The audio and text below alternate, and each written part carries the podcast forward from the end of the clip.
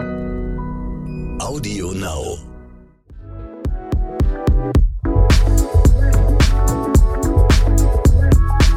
Herzfarben mit Brick Schaumburg und Lorraine Rahe.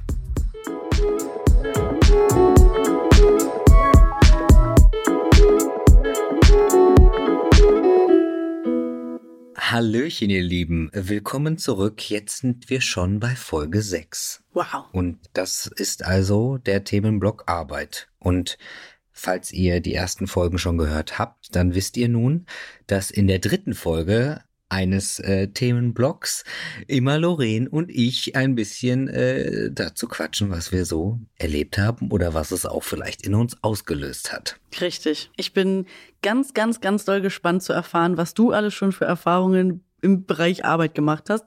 Ich weiß von dir schon, dass du viele Jobs schon hattest. Jetzt bist du ja Schauspieler und Moderator und Sprecher und Podcaster. Aber du hast auch schon in anderen Bereichen gearbeitet. Und vor allem möchte ich als allererstes von dir wissen, du wolltest zur Polizei, darauf brenne ich schon die ganze Zeit, alles davon zu erfahren. Wir haben ja mit Leon und Joshua von Felspol gesprochen. Und die haben ja auch erzählt, dass es einfach vor Januar 2021 nicht möglich war, als Transperson bei der Polizei anzufangen. Bist du auch über diese Hürde gestolpert? Mm, ja, ich glaube, ich hole kurz ein bisschen aus, Gerne. aber ähm, Baby Brix wusste schon immer, dass, äh, dass er performen muss. Das war mir von, von klein auf klar. Ich habe, seitdem ich drei bin, sehr wissentlich alles äh, aufgeführt, was nicht nied- und nagelfest war und wollte das auch immer machen. Ich glaube, irgendwann kam auch, wie beim Thema äh, Diversität und Transsein, so die Außenwelt dazu, die mir dann immer gesagt hat, nee, mach was Vernünftiges. Das kann man nicht machen und hör auf zu träumen. So, ich glaube, das waren so die lautesten Sätze, die dazu beigetragen haben, dass ich immer wieder versucht habe, einen normalen Job zu machen. So. Und dann gibt's einfach ein paar Dinge, die ich sehr gerne gemacht habe in meinem Leben. Als Kind würde ich jetzt heute niemals mehr sagen, dass ich das äh, gerne machen möchte, aber ich bin laut und mag Gerechtigkeit und setze mich dafür ein. Deswegen war natürlich so Polizei. Hm. Ich hatte auch tatsächlich länger mal im Kopf, Feldjäger zu werden und ich war mit meiner Mama, als ich 17 war, in der Kaserne, um mich da mal so zu informieren für ein Bewerbungsgespräch. Mhm. Ähm, also es hat mich tatsächlich sehr interessiert, aber diese Einstellungskriterien, die haben mir zu denken gegeben natürlich. Also A, war ich damals noch nicht der, der ich heute bin. Und äh, B, wusste ich da schon, dass ich das auch nicht spielen möchte, wenn wir da jetzt äh, diese ganzen, wie heißt es, PTV 300, ne? Genau. Also hätte ich das jetzt mit mir machen lassen müssen, da diese Untersuchungen überall dahin, ja, ich, im Kopf muss ich mich jetzt gerade nackig bücken, so. Also so, Ja, das glaub, ist ja das bei der. Bundeswehr, Ja. ist es ja auf jeden Fall auch so. Und dann war noch ein großer Punkt, dass zum Beispiel damals, boah, da war ich 17, also 2007, da wurde den, den Frauen bei der Bundeswehr jetzt auch offensichtlich nicht das zugetraut, was heute endlich äh, alle machen dürfen. Und das, das fand ich damals auf jeden Fall schon sehr bescheiden. Und deswegen war es dann irgendwann so, nein, einfach ein Nein. Ja, und ich glaube, dann gab es noch die Hürde, bei der Polizei hätte ich einfach erst noch Abi machen müssen, Ah. damals. Ach krass. Und äh, ich und Schule, ähm, nö. Mm-mm. Aber kannst du noch einmal sagen, was ein Feldjäger eigentlich macht? Ich kenne mich damit echt gar nicht aus. Ich glaube, so die, die beste äh, Erklärung, die mir mal jemand gemacht hat, war auf jeden Fall, ähm, wenn die bei dir klingeln, dann weißt du auf jeden Fall, dass was ganz, ganz schief gelaufen ist, weil vorher Mhm. kommt immer erst die Polizei. Okay. Äh, Die machen wohl, ja, noch eine bisschen äh, wildere Arbeit. Aber ähm, nee, das war ja auch sehr schnell vom Tisch und Polizei hätte ich wirklich sehr spannend gefunden. Ich glaube, ich mag Strukturen, Hm. weil ich die ja oft auch in meinem künstlerischen Kopf nicht so hab. Deswegen baue ich mir die gerne und ich glaube, ich hätte gerne einen sehr aktiven Beruf gehabt, den ich ja jetzt auch habe. Aber ich glaube, tatsächlich war die größte Schranke in meinem Leben, dass mir Menschen gesagt haben, dass ich aufhören soll zu träumen und dass ich das nicht schaffe. So.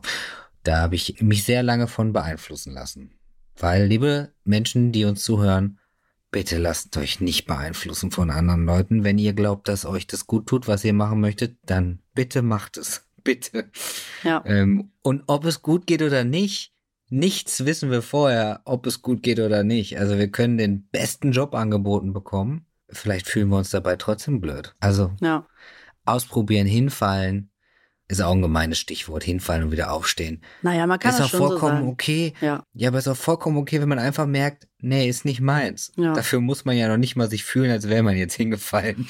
aber es ist vollkommen okay. Und natürlich hatte ich viele Jobs, weil ich äh, ein bisschen Geld verdienen wollte, als ich jünger war. Und da mit 14, 15 war ich in der Gärtnerei, genau. Und dann äh, irgendwann war ich Au pair, als ich weggelaufen bin und versucht habe, mich äh, selbst zu retten. Nach der Bewerbung bei der Bundeswehr, da bin ich mit 17,5 in die Schweiz gegangen und war dann da anderthalb Jahre Au pair. Und dann bin ich nach Neuseeland gegangen, war da Au pair und ich dachte, ich renne bis ans Ende der Welt, dann wird alles gut. Aber auch da haben die Probleme mich gefunden. Und danach habe ich endlich meinem inneren Weckruf äh, gelauscht und bin nach Hamburg gegangen und habe Musical studiert. Und da fing es an, dass mein Leben äh, für mich Sinn gemacht hat und ich dann bereit war, auch auf mein, auf meine innere Stimme zu hören, die gesagt hat, nee, jetzt wird Zeit, du selbst zu sein, weil sonst wird's langsam kritisch. Und ich glaube, das waren so die Puzzlesteine, die zusammengepasst haben. Also, dass ich endlich mich freier gefühlt habe, weil ich mich gesehen und gehört gefühlt habe in einer Berufswelt, wo ich äh, schon immer wusste, dass ich dahin gehört und die haben mich alle so genommen, wie ich bin. Also hatte ich auch endlich den Mut, meinen Weg zu gehen. Voll gut. Mit dem Punkt einfach machen und gegebenenfalls hinfallen und wieder aufstehen, da sehe ich mich auch ein bisschen, weil ich habe auch mein Studium nämlich abgebrochen nach drei Jahren. Und viele denken jetzt, wie drei Jahre, dann hättest du doch fast deinen Bachelor gehabt. Nee, da war ich noch sehr weit von entfernt. Ich habe mich nämlich gar nicht reingehängt. Und ich habe dann auch abgebrochen, um Radiomoderatorin zu werden, habe mein Volontariat angefangen. Ja, und das hat alles geklappt und jetzt sitze ich hier. Also besser hätte es nicht laufen können. Deswegen, ich unterstreiche das vollkommen zu sagen, einfach machen und nicht auf andere hören. Das ist wirklich sehr, sehr wichtig und daraus lernt man ja auch. Und das hast du ja auch. Voll, voll. Und dieses, dieses blöde Gelaber mit, dann hättest du ja fast den Bachelor gehabt oder Ja. Dieses Papier. Mhm. Ähm, wenn du doch weißt, dass du es nicht machen möchtest, was bringt dir das Papier? Jetzt, ich meine, das kannst du dir an die Wand hängen und sagen, ja, das habe ich accomplished, geschafft, gemacht, durchgezogen oder vielleicht auch eher durchgehalten. Mhm. Ähm, aber es hätte dir ja noch trotzdem sehr viel Lebensenergie und Zeit geraubt, Voll. die du schon dann anders eingesetzt hast oder Genau. äh, genutzt hast. Und das finde ich wirklich äh, drei Jahre, ne? Jetzt denke ich so drüber nach. drei Jahre deines Lebens hast du. Und das braucht man auch nicht denken. Wir brauchen das ja auch nicht. nee, äh, ich sehe das überhaupt nicht als verschwendet oder so, gut. weil ich habe ja, ich habe tolle Leute kennengelernt, ich habe mega gute Partys gefeiert in dieser Studentenzeit und es war einfach mega cool. Natürlich habe ich manchmal auch da gehangen und dachte so, boah, scheiße, was mache ich eigentlich mit meinem Leben? Habe immer nebenbei schon Uniradio gemacht und dachte, ja, das ist es einfach, das Ja, will aber ich. dann, du hättest es ja sonst gar nicht kennengelernt. Genau, ich meine, du richtig, hättest ohne, ohne Uni, hättest ja gerne Uniradio gemacht. Also ich glaube, alles. Ja, nicht so ganz, weil ich habe schon in meiner Schulzeit mein erstes Praktikum beim Uniradio gemacht tatsächlich.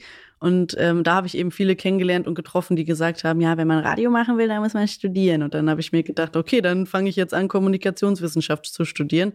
Habe aber gemerkt, ich habe gar keinen Bock, hier Unibank zu drücken und Vorlesungen zu hören. Ich will nicht irgendwem zuhören, ich will, dass mir die Leute zuhören. Und deswegen habe ich dann nach drei Jahren den Mut gefasst und das Ruder rumgerissen. Und wie gesagt, ich bereue das nicht, weil dadurch war ich drei Jahre älter als nach dem Abi und äh, hatte wieder mehr Möglichkeiten, weil natürlich gerade im Medienbereich wollen die Leute dann auch nicht mehr unbedingt so 19-Jährige haben, sondern da sollst du auch schon ein bisschen Lebenserfahrung mitbringen. Und das hat eigentlich alles dann am Ende gepasst. Ja. Alle Menschen macht euer Ding. Macht es, genau. Ja. Aber mich interessiert noch, du hast ja gerade schon angeschnitten mit der Gärtnerei. Und ich weiß auch noch in der Folge mit Gianluca, der ja auch eine Ausbildung zum Landschaftsgärtner gemacht hat, da hast du schon angedeutet, dass das ja eigentlich kein Beruf für Mädchen ist oder dass du das dir anhören musstest. Was hast du da Ja. sonst noch für Erfahrungen gemacht? Ja, also nett waren auf jeden Fall alle zu mir, aber ich war auch ein sehr, ähm, ein sehr nettes Mädel. ähm, ich war da mit älteren Männern und ähm, ich habe da auch relativ viel gearbeitet. Also es war jetzt kein blödes Umfeld, aber die haben mich halt, ich glaube, die mochten mich, weil die haben mich definitiv angeflirtet, aber ich habe halt mit einer großen Klappe gekontert Und ich glaube, das fanden die, das fanden die halt cool. Aber also warst du nicht war mega halt, minderjährig? Wie alt warst du da? Ja, 14, 15. Oh, oh Gott. Ja. Ja, aber ich glaube, da ich mich ja auch nie in der Position gesehen habe, sondern eher so als der Teenie Boy und ich da auch eine Freundin hatte, bin mir gar nicht sicher, ob ich denen das gesagt habe oder ob wir dann zusammen schon so ein bisschen über Mädels geredet haben. Ähm, ich weiß nur, dass in dem Sommer Michael Jackson gestorben ist und wenn man in der Gärtnerei arbeitet, hört man von morgens bis abends Radio. Also habe ich das 480 Mal am Tag gehört. Äh, das werde ich nie vergessen es war so, so einiges. Also definitiv war ich sehr cool, weil ich sehr hart anpacken konnte und weil die mich, wenn ich da war, war ich halt eine Arbeitskraft und nicht eine, für die man noch mit mit anpacken muss, weil das gibt's ja auch oft, dass sie hm, sowas hm. dann sagen. Also die haben dich schon als vollwertige Arbeitskraft sozusagen wahrgenommen und auch so behandelt und nicht irgendwie so nach dem Motto, du trägst jetzt einen schweren Erdesack und dann kommt ein Mann und sagt, lass mich das mal machen. Das ist viel zu schwer für dich. Das kam nicht vor? Nö, Ach krass, ja. Das ist ja eigentlich schön zu hören. Also ich glaube, weil ich dann auch einfach gesagt habe, ja, ja, mach du mal, ich nehme dann die zwei Säcke und bin schneller als du. Ist so, keine Ahnung, ich, ich habe mir das ja, ich habe mir das ja nicht gefallen lassen, aber ja. ich weiß ja genau, was die mit anderen äh, Personen in der Situation gemacht hätten, die dann nicht so vorlaut gewesen wären. Und natürlich waren die am Anfang waren ja auch ein bisschen, meh, aber wenn man halt gut arbeitet und so habe ich mir, glaube ich, vielleicht ein bisschen mehr Respekt angeholt, aber wir waren da auch einfach jeden Tag von sieben bis 17 Uhr zu dritt. Also ich meine, entweder man kann dann miteinander oder man lässt es. Und ja, umso schneller man arbeitet oder Mensch, ich in dem Fall, umso schneller bist du halt auch zu Hause. Deswegen habe ich einfach Vollgas gegeben und ach echt, war der Gärtnereibesitzer, der war schon äh, ein bisschen, ein bisschen älter, ein bisschen fragwürdiger, ja. Und ähm, mhm. den Satz, ihr habt zwei Hände, werde ich auch nie vergessen. Da saßen wir an so einem Tisch und mussten irgendwas einpflanzen, so ganz kleine. Und wir sollten echt so von links und rechts gleichzeitig in den Topf alles machen und also nicht mit einer Hand. Also es sind viele Dinge, die so äh, sitzen geblieben sind, natürlich mhm. auch von verschiedenen Jobs. Also beim Kellnern, ich kann heute noch nicht aufstehen von egal wo ich bin und mit leeren Händen laufen. Also Ach, wenn ich aufstehe und laufe in einen Raum rein, wo ich was hätte mitnehmen können von A nach B, werde ich nie vergessen, dass nichts unnötiger ist als ein leerer Gang. Ach krass. Ja, das hat sich ja. anscheinend richtig eingebrannt. Alles hinterlässt seine Spuren. Das klingt so ein bisschen dir. wie meine Eltern, als ich klein war. Da haben die sowas auch immer gesagt. Wenn du schon gehst, dann kannst du auch was mitnehmen. Ja, voll. Also ist ja alles andere ist ja unnötig, oder? ich glaube, jetzt, jetzt hätte so dieser weiße toxische Mann wollte gerade aus mir sprechen und sagen, ja, genauso wie jeder Gang macht schlank. Jeder Gang macht schlank. Ne? Den Satz habe ich ja, auch oft gehört. Aber genau den Satz habe ich auch oft gehört, aber ich verstehe ihn gar nicht, weil der reimt sich ja nicht mal. Jeder Gang mit G macht schlank mit K. Das ergibt doch gar keinen Sinn. Ich habe noch nie verstanden, wieso Leute das sagen. Naja, egal, anderes Thema. Jeder Gang macht schlank. Ja, jeder Gang macht Schlangen. nee, das ist. Ich glaube, das sind einfach diese netten Seitenhiebe ja. und dummen Sprüche, die so Menschen in falschen Positionen gerne geben, in den Momenten, in denen sie gerade nichts zu tun haben. Mhm, davon gibt es, glaube ich, viele. ja. Du hast jetzt gerade schon angeschnitten, du hast gekellnert, das wusste ich wieder gar nicht. Noch ein neuer Job, habe ich übrigens noch nie gemacht. Ich bin noch gar nicht Gastronomie erfahren und ich glaube, das noch kann ich streichen, weil ich weiß auch nicht, ob das jemals passieren wird. Aber hast du da irgendwie Dinge erlebt? Wie alt warst du da erstmal, als du es gemacht hast? Ich habe unfassbar viel Gastro gemacht äh, und ich liebe Gastro. Meine Eltern hatten früher eine Kneipe, also bin ich da groß geworden. Und die längste Zeit, also 2011, habe ich in einem Café angefangen, wo ich heute noch mich zu Hause fühle und auch immer noch sage, wenn jemand was hat, ruft mich an, ich komme. da verbinde ich ganz viel mit. Und vorher habe ich aber, glaube ich, auch schon immer so ein bisschen gekellnert. Also ich habe das immer irgendwie gemacht, aber ab 2011 auf jeden Fall sehr hauptberuflich auch und neben dem Studium auch sehr doll. Und dann habe ich ja später, als ich endlich BRICS war, habe ich ja in London studiert und dann habe ich in London gearbeitet und auch äh, abends noch eine Bar gemanagt und war dann der Barmanager oder Head of Bar.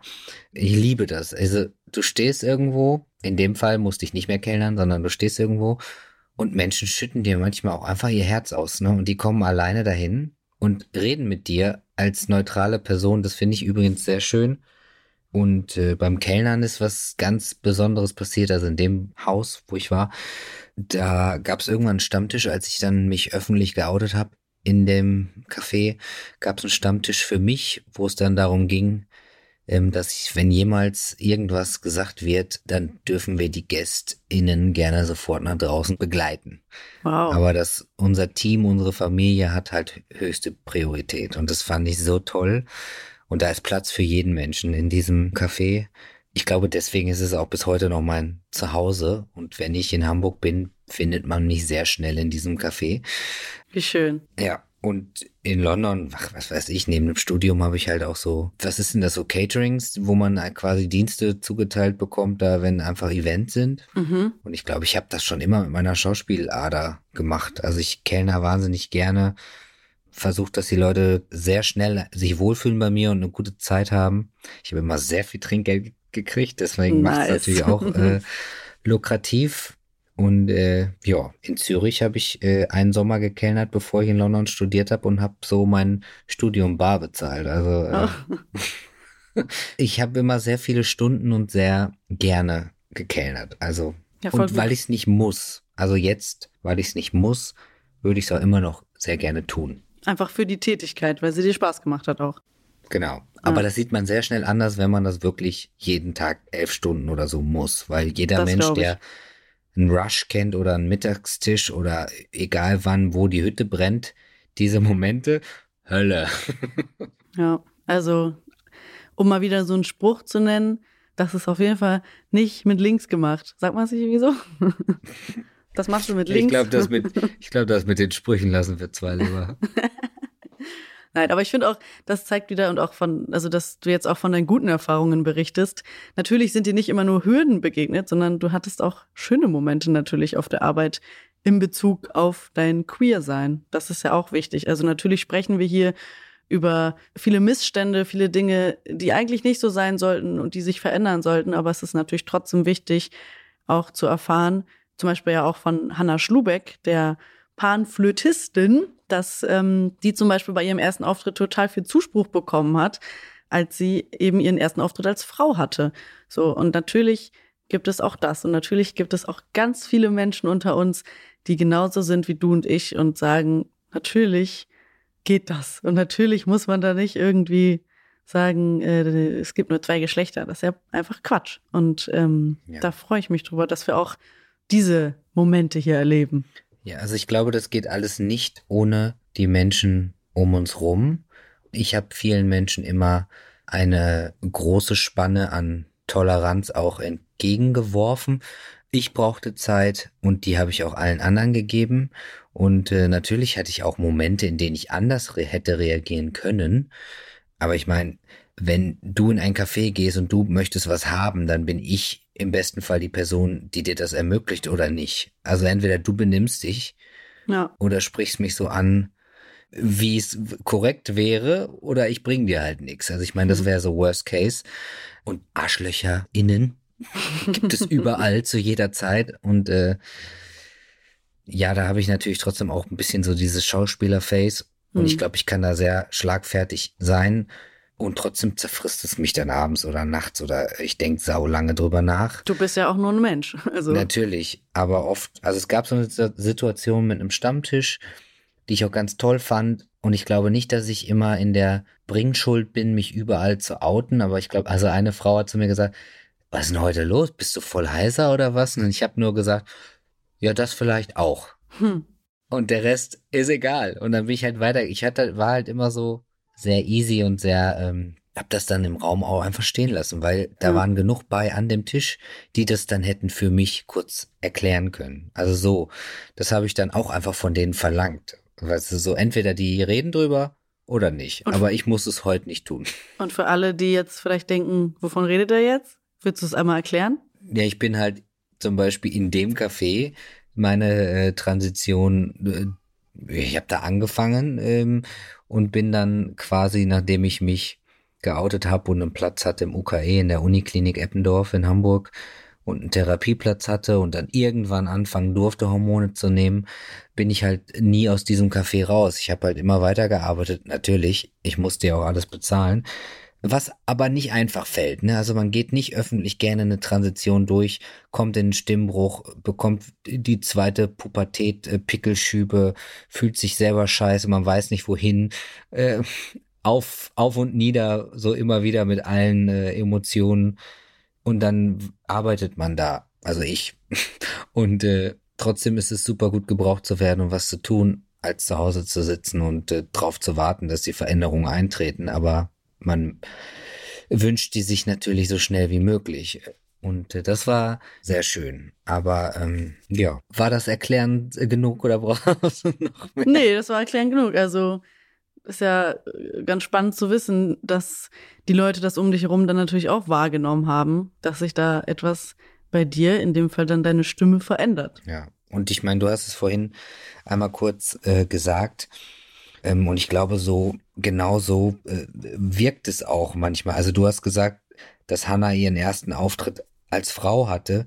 Und natürlich war ich irgendwann auch einfach Brix. Hm. Der Mann, der ich schon immer war, ja aber man, man wird nicht von heute auf morgen einfach ein Mann oder eine Frau oder das sagen wir ja alle anders über uns oder wir waren es schon immer oder wir dürfen es endlich irgendwann auch öffentlich laut sein oder wir haben es versteckt. Also es gibt halt viele verschiedene Varianten von wie wir uns fühlen oder wie wir unseren Weg gehen und jeder Weg davon ist richtig und ich glaube, ähm, Brix war ja schon immer da. Ich habe nur viele Masken getragen und ähm, habe irgendwie versucht, versteckt damit klarzukommen. Aber äh, es ging bis zu einem bestimmten Grad und dann ging es halt nicht mehr. Aber dieses, dieser Schritt, wirklich so auf so eine Bühne zu gehen und natürlich dieses Privileg, also den Menschen das Privileg zu geben, heute dürft ihr mich sehen, wie ich bin. Das ist, das ist ein ganz, ganz krasses, wunderschönes Bild in meinem Kopf. Ich glaube, kein Lampenfieber kann das äh, beschreiben, weil ich heute noch so aufgeregt bin, wenn ich persönliche Auftritte habe oder vor jedem CSD oder irgendwo, wo ich bin als ich und meine Geschichte erzähle oder etwas tue, was mich quasi nackt auf diese Bühne stellt. Vor nichts habe ich mehr Angst. Also ich würde mich für jede Rolle oder für jede Szene oder egal, was ich würde nackt durch Kuhscheiße rollen und es wäre mir egal dass ich nackt bin in dem Fall oder so. Also es gibt viele Dinge, die ich in meinem Beruf easy mache, aber wenn es so nah an mir dran ist, also da, da geht mir der Arsch auf Grundeis. Also ich meine, ich teile halt alles.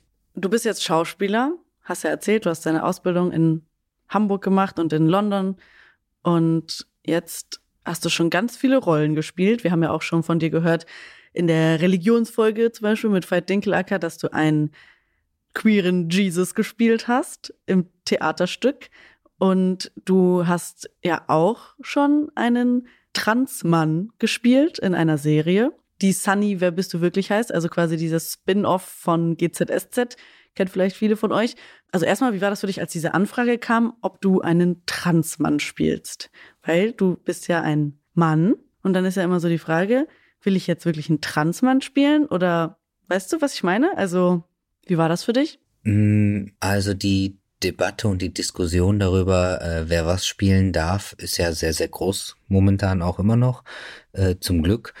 Und äh, als die Anfrage kam, war ich gerade am Proben, weil ich war ja auf der Nickelodeon Arena Tournee Paw Patrol und äh, war in Hamburg und ähm, hatte eigentlich überhaupt gar keine Zeit. Zu dem Zeitpunkt, wo das gemacht werden sollte, äh, hatte ich andere Jobs und war unterwegs und äh, konnte aber auch niemand anderen vorschlagen. Und ähm, gewisse Sachen sehe ich so ein bisschen auch manchmal in, in meiner äh, Pflicht, Menschen aus meiner Community davor so ein bisschen zu schützen. Also ich, ich meine, Schauspielen und Schauspielen, also wir können jetzt nicht auch immer einfach Transmenschen in den, in den Raum werfen, die dann irgendwas spielen, die das aber nicht gelernt haben. Ich glaube, das muss man immer noch ein bisschen davon trennen. Gibt bestimmt genug begabte Menschen, die dann auch mal vor die Kamera können, aber es muss ja dann nicht unbedingt eine Hauptrolle sein für eine nicht gelernte Person. Und dann haben wir uns aber alle so gut verstanden und mir ist es einfach super wichtig, dass dieses Thema richtig behandelt wird und es müssen ja auch keine Traumata oder andere Sachen wieder hochgeholt werden oder irgendwie was reproduziert werden und was diese Rolle da von sich gibt oder was da gemacht wird oder wieder mit dem umgegangen wurde, ist mir halt so nicht passiert. Ich kann mich aber durch genügend Geschichten da rein versetzen, aber da kommt es dann ja schlussendlich natürlich auch irgendwie zum Schauspiel, weil ich hoffe, dass äh, andere Rollenbilder, die auch in die eher düstere Ecke gehen oder sehr böse Ecke, nicht unbedingt immer mit eigenen Erfahrungen äh, geschmückt werden. Also ich meine, da, das ist dann das. Aber ich glaube auch einfach, also ich sehe das so ein bisschen wie so eine Hassliebe, dass ich so einen tollen Titel habe mit äh, Deutschlands erster geouteter Trans-Schauspieler. Das ist kein geiler Titel. Hm. Aber den trage ich halt einfach so lange, bis ich offensichtlich nicht mehr der Einzige bin. Nicht der, also gut, der Erste, der bleibt dann, aber nicht der Einzige. Und dass wir so viele sind, dass wir sowas nicht mehr brauchen. Also ich stelle mich dann einfach ein bisschen vor die Community, vor die Menschen, die ein bisschen Schutz brauchen oder diese Frontperson, um sich dann zu mir zu trauen und meine Hand zu nehmen und zu sagen, ich bin auch hier. Und dann kam ja auch Act Out, ähm, das Manifest. Und ähm, abgesehen davon fühle ich mich natürlich auch toll, wenn ich weiß, da sind ganz viele und ich bin nicht alleine. Und ähm, ja, das ist also dieser Titel, der ist halt einfach da, ja. Aber ich bin natürlich ein Mensch, ich bin, äh, ich bin Brix, ich arbeite und bis zu dieser Rolle haben mich zum Beispiel äh, Menschen auch ein bisschen anders gesehen als jetzt. Also jetzt äh, bin ich oft auch einfach diese Quoten-Transperson, die man noch irgendwo reinwirft. Und ähm, ich finde das, finde das ganz wichtig. Und ähm, ich wünsche mir mehr Diversität und Vielfalt auf der Bühne und dem Bildschirm, weil ich sehe nicht das, was im echten Leben sich paart im Fernsehen oder auf der Bühne. Und das wünsche ich mir. Das hat, das überschreitet jetzt ein bisschen das queere Spektrum, weil ich würde mir wirklich wünschen, dass wir alle Menschen sehen und auch echte Geschichten und nicht immer nur, naja, diese Person hat eine Geschichte und dann wird kurz der Hintergrund erklärt, sondern dass es mal fernab von den Stories einfach funkt oder so. Also das fände ich, fände ich toll. Da sind wir aber noch nicht und deswegen habe ich das angenommen und es war mir einfach mega wichtig, dass es dann einmal kurz von mir aus breit getreten wird, durch die Presse gejagt, weil ich dachte, ich kann damit umgehen, bevor sie das mit einem Menschen machen, der das vielleicht nicht kann. Und ähm, das ist immer ganz wichtig. Also, und trotzdem weiter drüber reden, wer darf was spielen. Super wichtig sind unsere Drehbücher, äh, Skripte alle äh, auf dem besten Stand, wo kann noch Sensibilisierungsarbeit geleistet werden, wo stimmt das Wording nicht. Das sind ja auch alles Faktoren, die ich gerne und auch tue, mit veränder und ankurbel.